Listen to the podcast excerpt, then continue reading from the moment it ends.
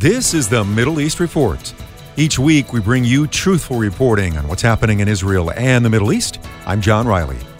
After 12 years of serving as Israeli Prime Minister, Benjamin Netanyahu may be in his final days. The swearing in of perhaps the strangest coalition Israel has ever seen may happen this weekend. A coalition of left, center, and right politicians, including the First Arab Party, have joined a coalition. If all goes as planned, Naftali Bennett will be the new prime minister. Reaction to this new change is coming in from evangelicals and Israelis, including Amir Tsarfati, the founder of Behold Israel, who lives in Israel with his family.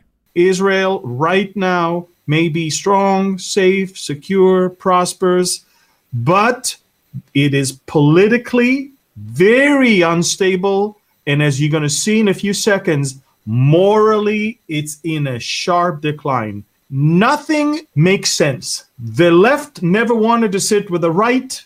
The Arabs never wanted to sit with either one of those. The one thing that glues the left and those parties on the right and that center and even the Arabs is one thing we don't like Benjamin Netanyahu. Every one of those parties is betraying its own ideology by sitting with the other.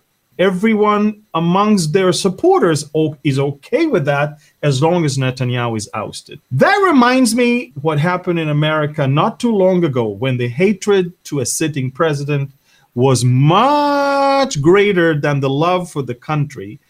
Everybody wants a change. And this is how they call this government the change government. Who is the one that had that slogan, change? This is what. Uh, this is what America had.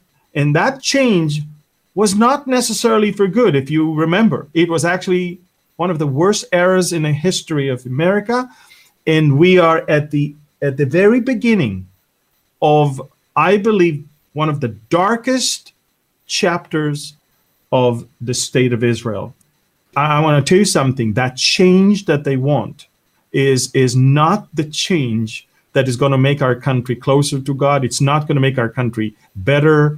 The good thing is, I'm going to have to rely more and more and more on the promises of God for Israel rather on the performance of Israel as, as we speak. By the way, Proverbs chapter 24, verses 21 to 22, speaking of change, uh, take a look at what this uh, verse is actually saying. My son, fear the Lord and the king, he says. Do not associate with those given to what? Change. Why? For their calamity will rise suddenly, and who knows the ruin those two can bring.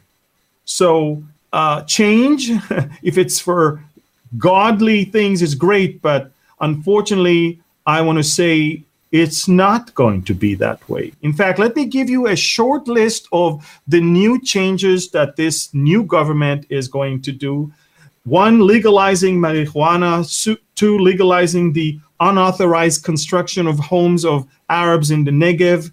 Uh, I mean, they're going to build more and more, taking more and more land so Jews will not build, promoting same sex marriage. Besides the left and the right, and supposedly the center, which is globalist and, and, and, and very much uh, progressive, I want you to know that Ra'am, the four, the four seats are on top uh, this is the Israeli branch of the Muslim Brotherhood.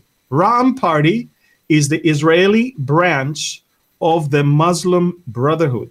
You can connect with Amir by visiting beholdisrael.com. They have a lot of teaching resources, a lot of updates on Israel, and much, much more. That's beholdisrael.com. As people who love the Jewish people in Israel, let's pray for them. The hearts of kings and prime ministers are in the hands of God.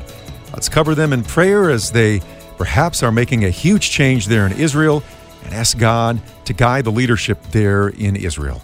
That's the Middle East Report. I'm John Riley. Thank you for listening.